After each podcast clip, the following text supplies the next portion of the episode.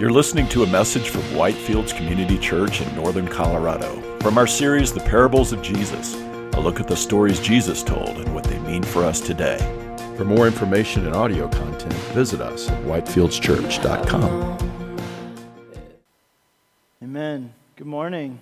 Welcome to Whitefields. We're glad you're here with us. Please open with me in your Bibles to the Gospel of Luke. We'd like to go through a text and look at it verse by verse and expound on it. So If you like to read the Bible on your phone, you're more than welcome to do that. We encourage you to use the YouVersion Bible app because if you go into the menu and you go into the events section, you can find our notes and you'll see some notes that are on the screen and also a good, great way to interact with the sermon. Just one more way that you can interact with the word, take notes, share things, etc. So, the Gospel of Luke, chapter 12. Right now, we're in a series where we have been studying Jesus' parables. This is actually our last week in this series. Uh, next week, we're going to begin a new series in the Old Testament book of Jonah. You know, I think a lot of times when people think about Jonah, they get too hung up on the story about the big fish. Really, what Jonah's about is uh, the fish is kind of a, a side really, because the story of Jonah is really about God's mission in the world and how he is calling us to be part of that mission and calling us to, to do what he's all about. So I'm excited to begin that series with you next week. For this week, though, we are in this series. This is our final installment of the Parables of Jesus series. We've been in this for several weeks now, looking at different parables that Jesus spoke. You know that one third of all the teaching that Jesus did was in the form of parables, which are short stories and illustrations which illustrate spiritual truths. So, as we've been looking about, at this, we've been looking at these parables and considering what they meant for the people at that time, what they mean for us today, and how they apply to our lives here and now. Parable we'll be looking at today comes from Luke chapter 12, beginning in verse 13. So, if you'd please uh, follow along with me, I'll go ahead and read our text as we begin. Someone in the crowd said to him, Teacher, tell my brother to divide the inheritance with me. But Jesus said to him, Man, who made me a judge or arbitrator over you? And he said to them, Take care and be on your guard against all covetousness, for one's life does not consist in the abundance of his possessions. And he told them a parable, saying, The land of a rich man produced plentifully. And he thought to himself, What shall I do? For I have nowhere to store my crops. And he said, I will do this I will tear down my barns and build larger ones, and there I will store all my grain and my goods. And I will say to my soul, Soul, you have ample goods laid up for many years. Relax, eat, drink, and be merry. But God said to him, Fool, this night your soul is required of you, and the things you have prepared, whose will they be? So is the one who lays up treasure for himself and is not rich towards God. This is God's word. Let's pray. Heavenly Father, Lord God, we come and we have come to your word desiring and expecting to hear from you. And so, Lord, we ask that you would do that, that you would speak to us this morning through this text, through these thoughts that we have about it. Lord, we pray that you would do a work in our hearts and our lives, whether you would challenge our minds. And Lord, we ask that truly we would hear these things, that they would not fall on hard ground or on infertile ground, but Lord, they'd fall into good soil, that we would be a good soil for the seed of your word. Your word would come into us, Lord, and that you would water the seeds that you planted of the gospel and of your word, that they would sprout up and bear much fruit in our lives for our good, for the good of the world, and for your glory. And we pray this in Jesus' name. Amen. So let me ask you a question. If you could know, if it was possible for you to know the exact day when you would die, would you want to know it? If you could know exactly how much time you have left here on earth, would you want to know it? Or would you rather say, you know what, I'd rather not? So, my wife and I recently watched a movie uh, together called The Bucket List. It was on Netflix. We happened across it. It's, it's not a new movie. Maybe some of you have seen it, it's been out for a while. So, it's basically about these two guys who get diagnosed with terminal cancer and what they do with that diagnosis. And what they do is that they make a list of the things that they want to do and accomplish before they die, and then they, they carry that out. Now, you might think that's a terribly morbid concept for a movie. I mean, who wants to watch a movie about some people who are planning for their death? And, uh, you know, many people in our society would say, I'd rather just focus on living my life and enjoying my life than thinking about how one day I'm going to die. It may be true, but I don't want to think about it. It's depressing. But one of the points that this movie tries to make is that when you come face to face with your own mortality, when you come face to face with the fact that you are going to die, and especially when you get that timeline, you realize how much time you have left and how short this life really is, it actually has a very liberating effect on your life, has a very positive effect on your life, because what it does, is it gives you an incredible sense of clarity. Clarity about what's really important, what you really value, what really are your goals. And so let me ask you this what would you do differently if you knew that you didn't have a lot of time left here on earth? Maybe there's somebody who you've been estranged from, and you say, I would want to reach out to that person and reconcile with them before my time is up here on earth.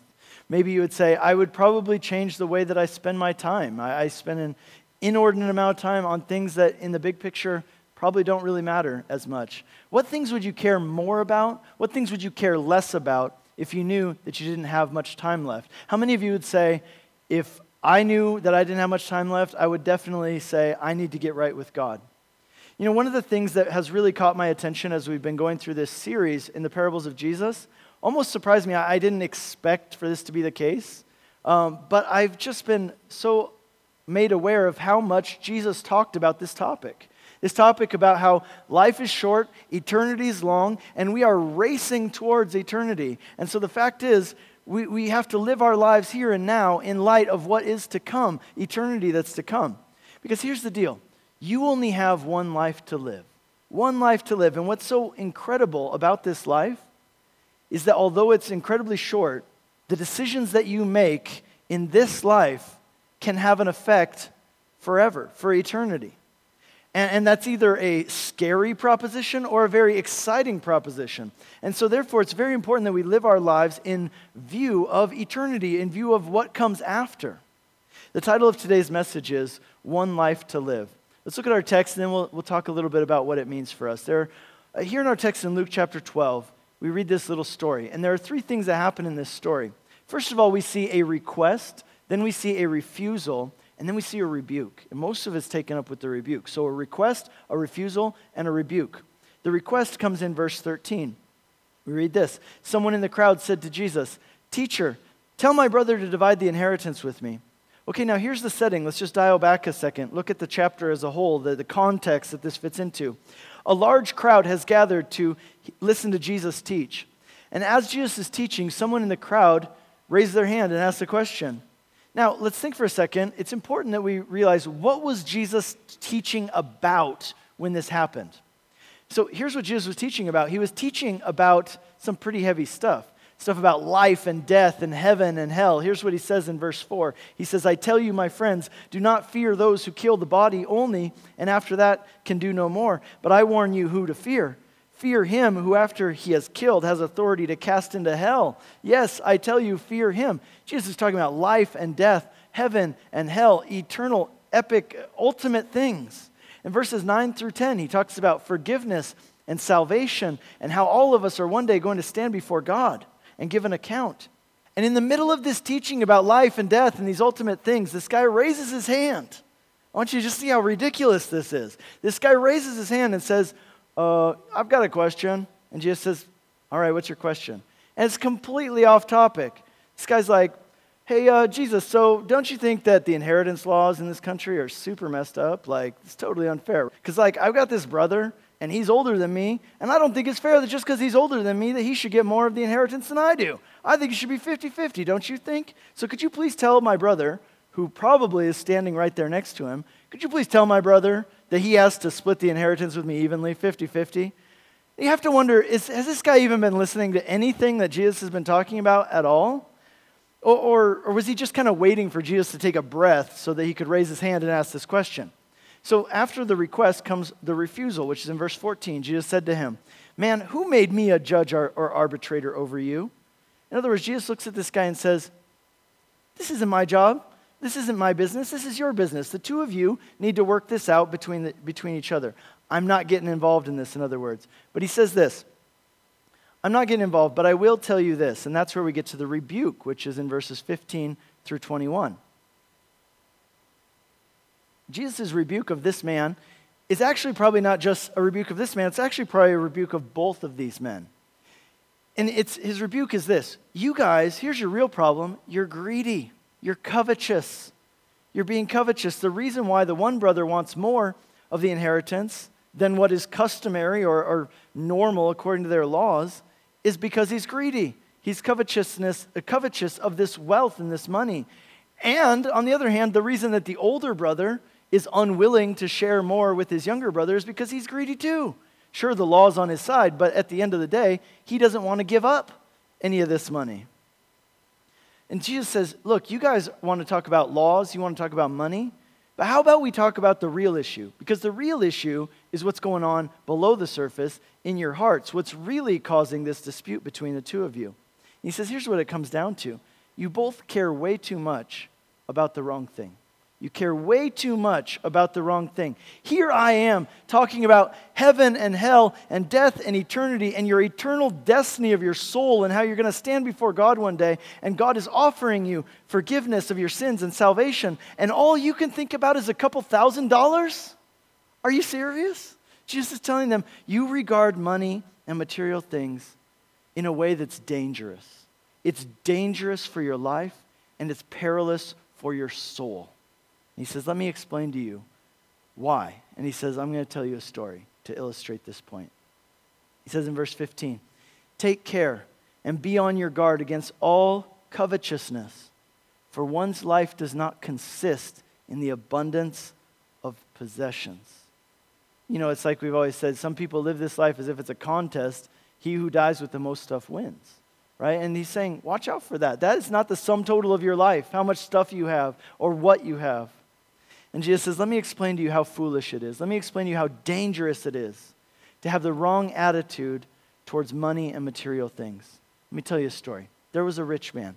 This rich man, he, he had a plot of land, he worked that plot of land, and his land produced plentifully. In other words, this man took what God gave him, right? The gifts of God's grace, which are good soil, rain upon that soil, good weather, the seeds. He didn't create any of those things, they're all given to him by God. But he took what God gave him and he added to it hard work. And as a result of that hard work, he experienced success financially. In fact, he was so successful that he literally had more money than he knew what to do with, right? It's kind of like everybody's got problems, but I sure wish I had that problem, right? Like if I could choose problems, I might choose that one. Like more money than I know what to do with. That sounds like a better problem than maybe my problems, right? Now, nevertheless, this great success did cause some anxiety. Verse 17, he says, What am I going to do? Just like all the hip hop songs say more money, more problems. That's how it goes.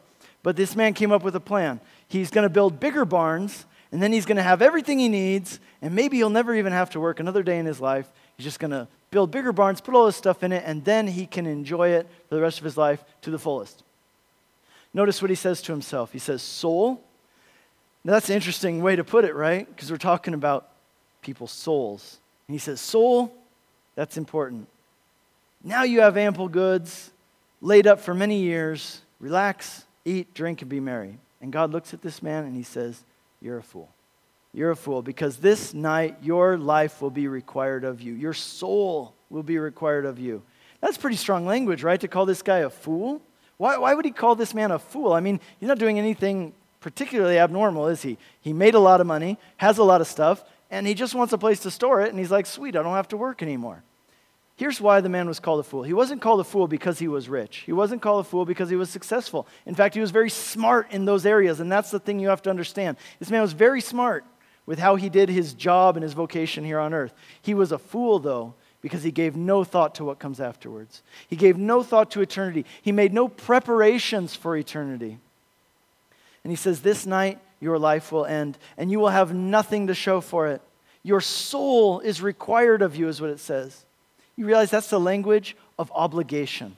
Your soul is required of you. That's the language of obligation. This man had an obligation to God. He owed his life and everything he had to God, but most of all, he owed his soul to God. For each and every one of us, you need to know this. The day is going to come when your life will be required of you, and you will have to give an account for your soul to God. And here's the point of this parable. If you tune out and play Candy Crush for the rest of the sermon, listen to this. You are a fool if you don't prepare for that day. That's the point. If you spend the days of your life consumed with what you have or with what you want to get or, or with enjoying the things of this world, and you don't give adequate and wise preparation for eternity to come, you're a fool. This man's problem was that he acted like this world is all that there is. Now, everyone around this man in this story, they would have looked at him and they would have said, He's a success. But God looked at him and said, You're a fool. This rich man in this parable, see, here's another thing. He thought that everything he had was for himself. He worshiped the unholy trinity of me, myself, and I. Notice it says in the text in verse 18, he says, My crops, my goods, my barns, my soul, my, my, my, my, my. Everything was about him. Nothing was done for God, nothing was done for others. But what this parable points out is that in the end, he, he says, My, my, my, but none of it's actually his. He can't keep any of it. He can't take any of it with him when he's gone. Everything he had, he thought it was his, but in reality, it was only on loan to him temporarily. And at, one day in his life, he's going to check out and he'll have to leave all this stuff there. Even his soul wasn't even his own, it belonged to God, and God required it of him. And when he passed out of this world, he had nothing to show for it, and his soul was dead to God. And Jesus says, This is a tragedy. Jesus says, So is the one who lays up treasure for himself and is not rich towards God. This man's problem was not that he was rich and successful, it was that he was not rich towards God. So the question is, how do you be rich towards God? We're going to talk about that. Jesus is telling this parable as a warning. And the warning is this you've got one life to live, one life. Don't waste it. The decisions you make, the things that you do in this life can have an effect for eternity. And that's either a very terrifying proposition or a very exciting one. But don't forget it and live accordingly. The way to waste your life, according to this parable, is to live only for yourself and to live only for the here and now, as if this life is all there is. And the problem with material wealth is that sometimes it can cloud our thinking. It can distract us so much that if you're not careful about it, it can distract you and blind you and cloud your thinking from the spiritual reality. But it doesn't have to be that way. And that's the good news of this parable. That's why he gives us this warning, because it doesn't have to be this way. Your life doesn't have to end the way this man's life did. It can end with a different ending, a good ending. Instead, you can choose to live this life in light of eternity to come, and you can use your material possessions to make a difference now that will last forever. Now, before we go on, let me just say this. What inevitably happens when we read the parable of the rich fool is this. Oh, excuse me for one second. We tend to presume that this story is about somebody else, but not about us, right? This story, this story speaks to somebody else, but not about us, because surely all of us would say, I'm not a rich person. There are a lot of other rich people. I know where they live, but I'm not them. But I want you to understand this. Historically, globally, we are the rich. We are the richest people who have ever lived in the history of the world. I want you to let that sink in. Jesus, when he's telling this parable, people at that time, they're thinking about rich people. They're thinking about people who do not even live as well as you live today. Right? We are the richest people who have ever lived in the history of the world. We live at a level that kings and queens did not even enjoy in the past. And even if you look at the world today, we are the 1%, right? We talk about the 1%.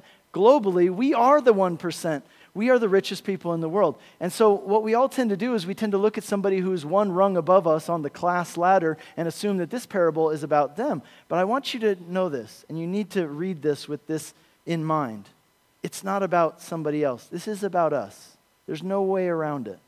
The average American home in 1950 was 1,000 square feet.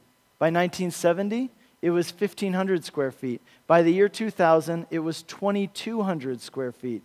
That's as far as the research I had goes. Who knows? Maybe it's more now. But here's the point. In the last 25 years, the average family size in the United States has decreased by 25%, but the average home size has increased by 50%. You know what that's called in, in parable terms? Bigger barns. It's called bigger barns. We're building bigger barns. Now, I want you to understand is that bad? No. Is that a sin to build bigger barns and be rich and successful and have a lot of stuff? No. That's not the point.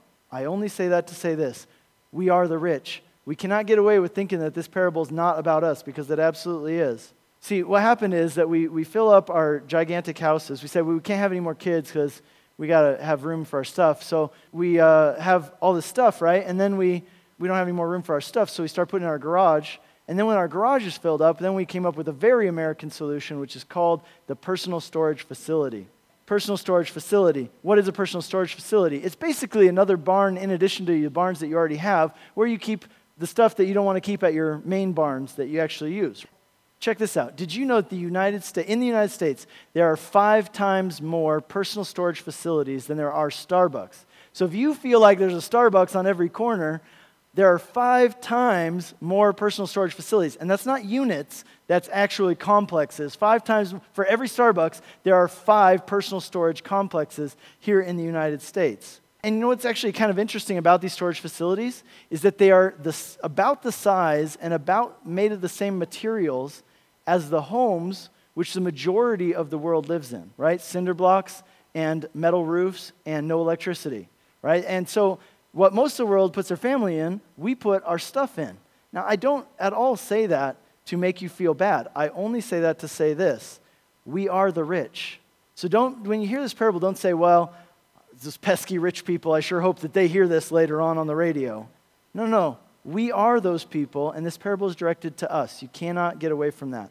You know, and here's the thing that that makes us remember. A lot of people would say, if I had more money, well, if I had more money, well, then I would be generous, be totally generous with it. Well, I'm here to tell you, you are the richest people in the world. You're the richest people in the history of the world.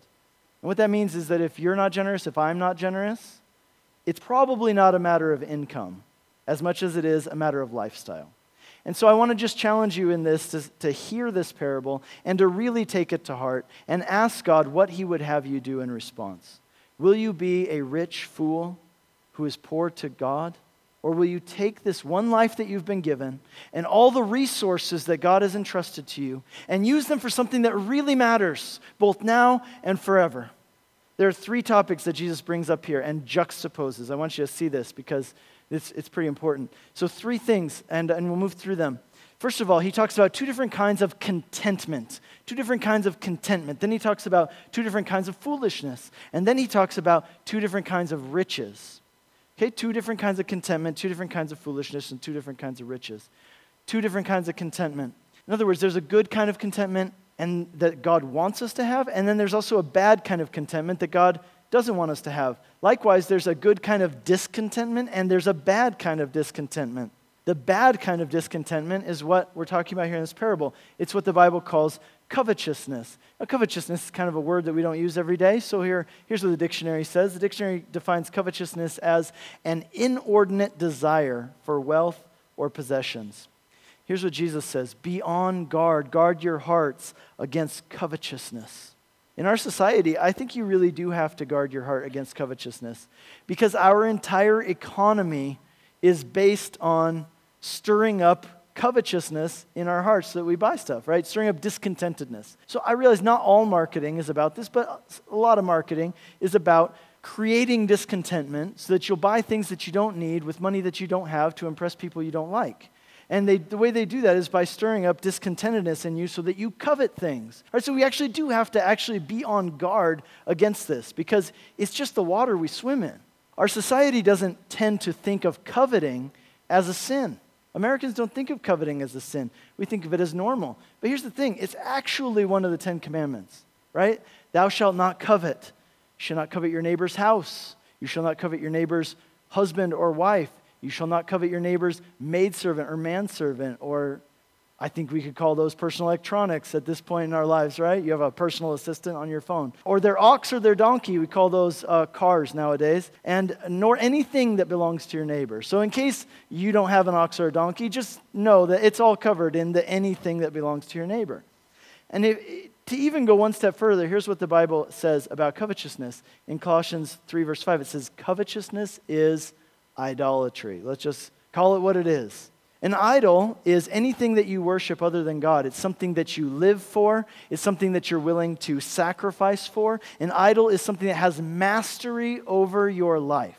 And the way to combat idolatry, by the way, how do you combat idolatry? If idolatry is worship, then how do you combat idolatry? You combat idolatry by worshiping the true and living God. That's why the first commandment inoculates you against breaking the other commandments. In other words, like this the first commandment worship God and Him alone. Martin Luther said this If you keep the first commandment, worship God and Him alone, then you will naturally keep all the other commandments too. And ultimately, the reason that we break all the other commandments is because we don't keep the first commandment, which is worship God alone. You know, there's a good kind of contentment that God wants us to have. 1 Timothy chapter 6 says this Godliness with contentment is great gain. For we brought nothing into this world, and we can take nothing out of this world. But if we have food and clothing, then with these we shall be content. See, this is the good kind of contentment. This is the attitude in your, of your heart that says, I will let my heart rest in the knowledge of God's love and providence for me in my life. It's the attitude of trust that says, God, whatever circumstances I am in the midst of right now, I know that I am here by the grace of God and that you are with me, God, in these circumstances, and you have promised to work all things for my ultimate good and for your ultimate glory. And, and in these circumstances, there's something that you want to teach me, and there's probably a way that you want to use me. So rather than just looking to the next thing, what's coming next, or complaining about where I'm at today, I will be content, and I will let my heart rest in the knowledge of God's loving providence over my life because I can be sure that He is fully committed to me because He gave His Son for me. He did not even withhold his own son from me, but he gave him up for me. How will he not also with him do all things for me? So I will be content with where I am today. I will not let covetousness, I will not let jealousy, I will not let greed take root in my heart. In that same section, it goes on from verse 9 in that section to say this But those who desire such things, those who desire to be rich, they fall into temptation and they fall into a trap and many senseless and harmful desires that plunge people into ruin and destruction. For the love of money is the root of all kinds of evil.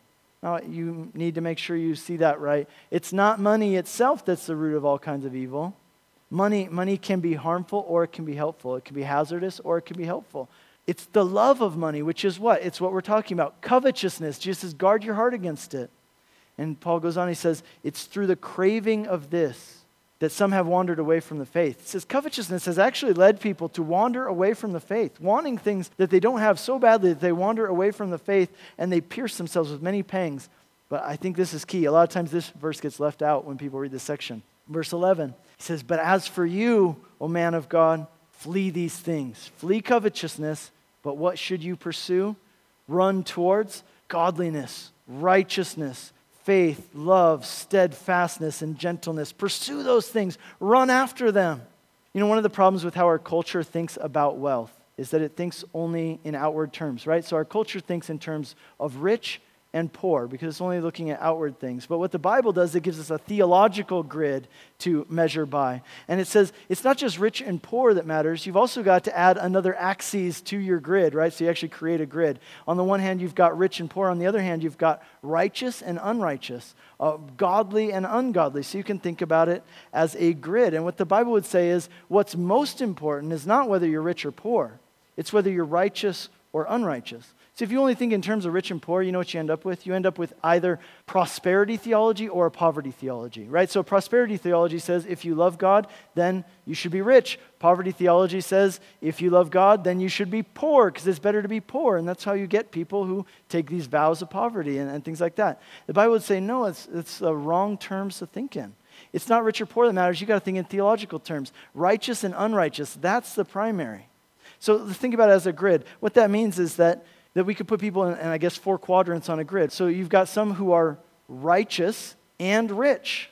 These are people who are honest, they, they work hard, they invest smart, they take care of their employees if they have employees, and, and they just happen to make a lot of money. And they love God and they use their wealth in righteous ways. They take care of their families, they pay their bills, they help other people who are in need, and they further the work of God using what they've been given. They spread the gospel, they further God's mission in the world. It's totally possible to be rich and righteous. Money is interesting because here's the thing money represents value. And what you do with your money represents what you value in your heart. I'll say that again. What you do with your money represents what you value in your heart.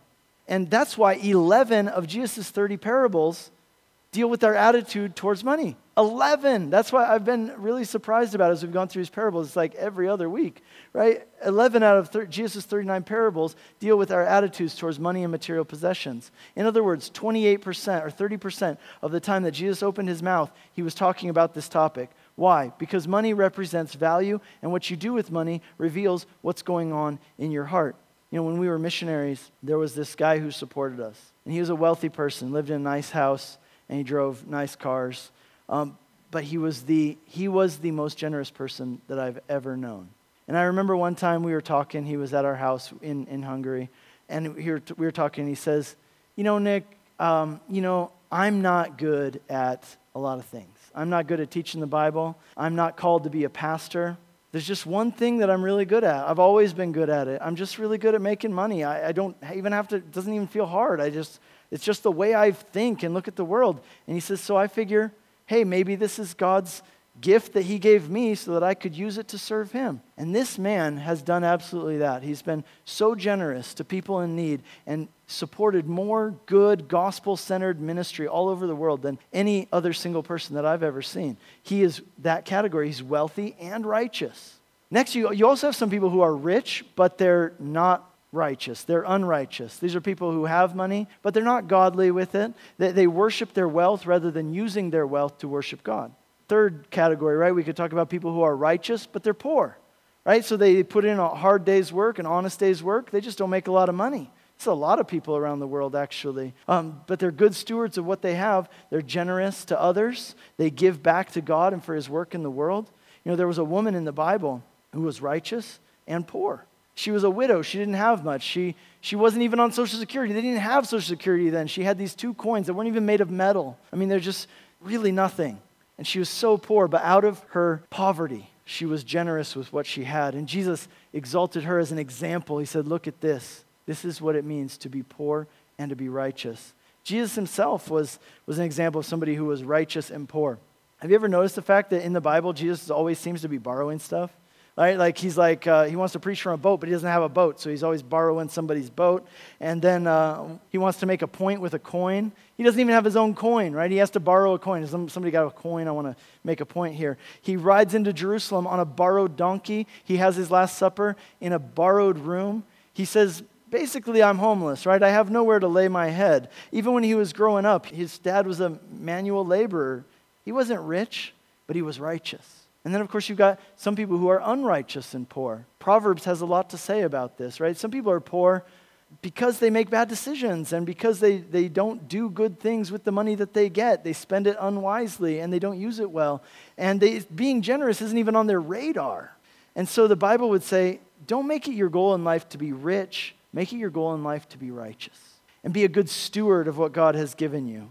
Be a conduit and not a reservoir, right? Like a conduit through whom God can bless other people and accomplish his work in the world rather than a reservoir that just kind of hoards it all for yourself. And so God says, be content on one hand, flee covetousness, and pursue, and that's where the discontentment comes in. Don't be satisfied with where you are in regard to God. Pursue righteousness and godliness and faith and love. Don't be content in that area.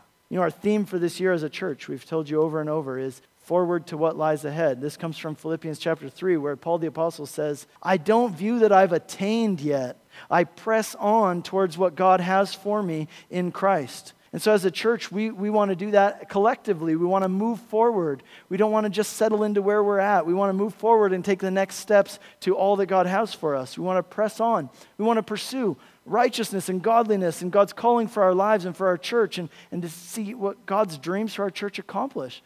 And I encourage you on a personal level to ask that question God, what is the next step for me to take as a disciple of Jesus? For some of you, that next step is to be baptized. You're going to do that next Sunday. For others of you, it might be taking on some sort of service or ministry or some area of your life where God has been showing you, okay, this is the next step that you need to take in your walk with me. We encourage you, we want you to be thinking in those terms. What's the next step that God wants me to take? So be content on the one hand, don't fall into covetousness, but on the other hand, don't be content in the sense of continue pursuing righteousness and godliness and faith and love and steadfastness and gentleness.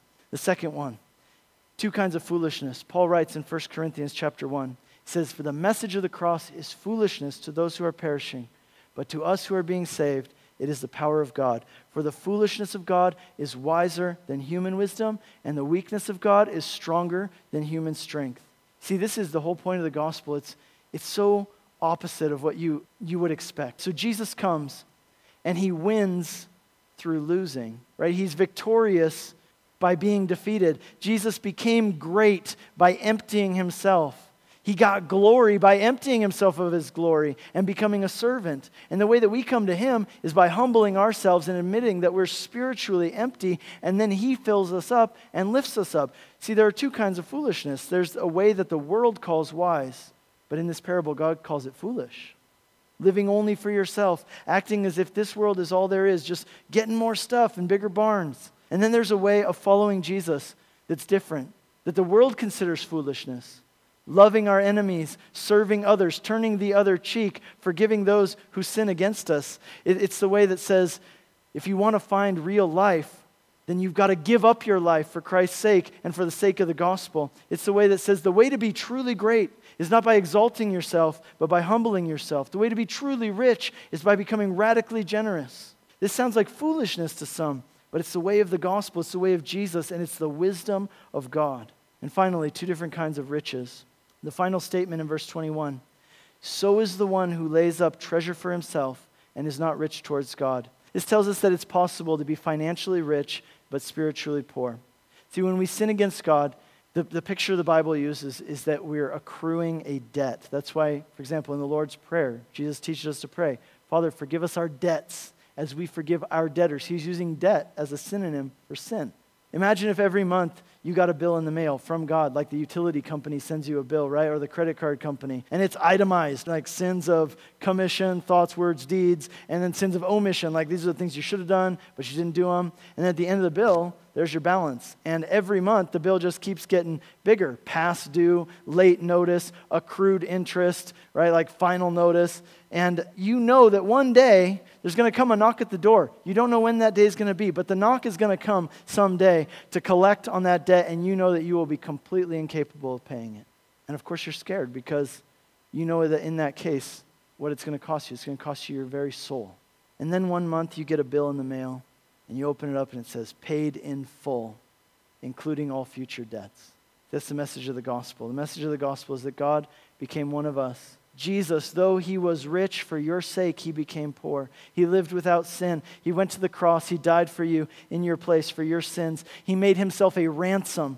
You see what that what a ransom means? It's paying someone's debt so they can be set free from it. He paid your debt before God. He ransomed you. And in him you can become rich towards God. 2 Corinthians chapter 8 verse 9 it says, "Consider the grace of our Lord Jesus Christ."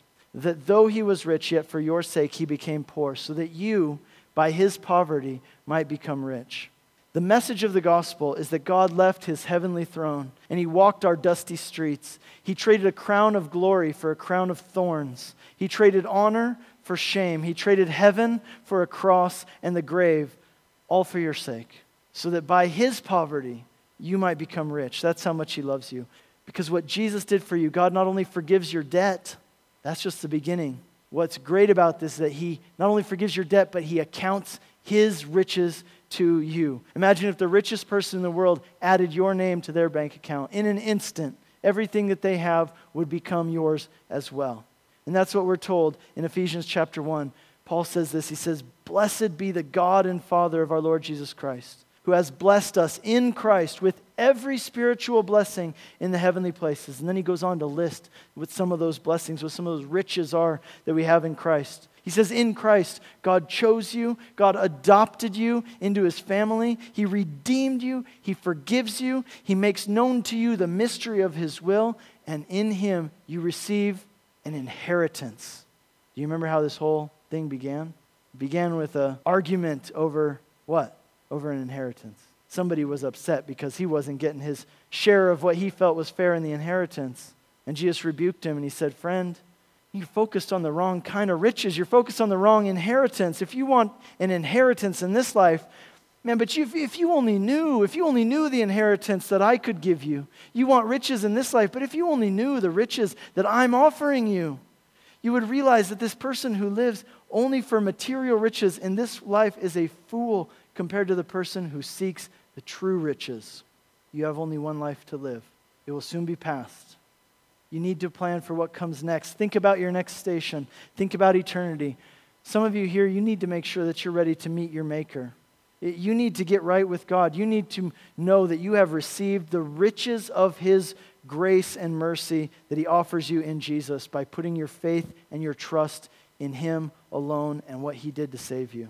And I encourage you to do what Jesus said. Rather than living for earthly treasure, which moth and rust destroy, which thieves break in and steal, lay up for yourselves treasures in heaven, where neither moth nor rust can destroy, where thieves cannot break in and steal. You see, since nothing on this earth will really last, since you can't keep any of it anyway, use the things that you have now. Invest your time, talents, money, influence, everything that you have in something that really matters, something that will last forever and which will reap eternal dividends. Use what you have now in such a way that there is glory in heaven. If you do those things, then your life will not have been wasted and you will not be a fool. You'll be wise and you'll be rich towards God. Amen? Lord, we thank you for the abundant riches that you offer us in Christ Jesus. Lord, I pray for those of us here today, and as we, we think about the day of our death, Lord, I pray that it would not be a frightening thing for us, but that it would be a hopeful thing. Because we know that this life is not all there is. Lord, I pray for any of us here who say, you know what, I am scared about standing before God because I know that I, I haven't, I need to get right with God. Lord, I pray that they would do that today before they leave, that they would receive by faith your riches for them in Christ Jesus, your grace and your mercy. Lord, I pray that they would trust in it, that they would cling to it, that they would depend on it, and they would hope only in what you have done for them and in Jesus. And Lord, for the rest of us, Lord, we want our lives to count. We don't want to be that rich fool. We want to be those who are rich towards God. So, Lord, would you do those things in your life? Would you give us that healthy kind of discontentment that pursues righteousness and godliness? Lord, would you help us to be fools for Christ in all the right ways, that we might be rich towards you? In Jesus' name, amen.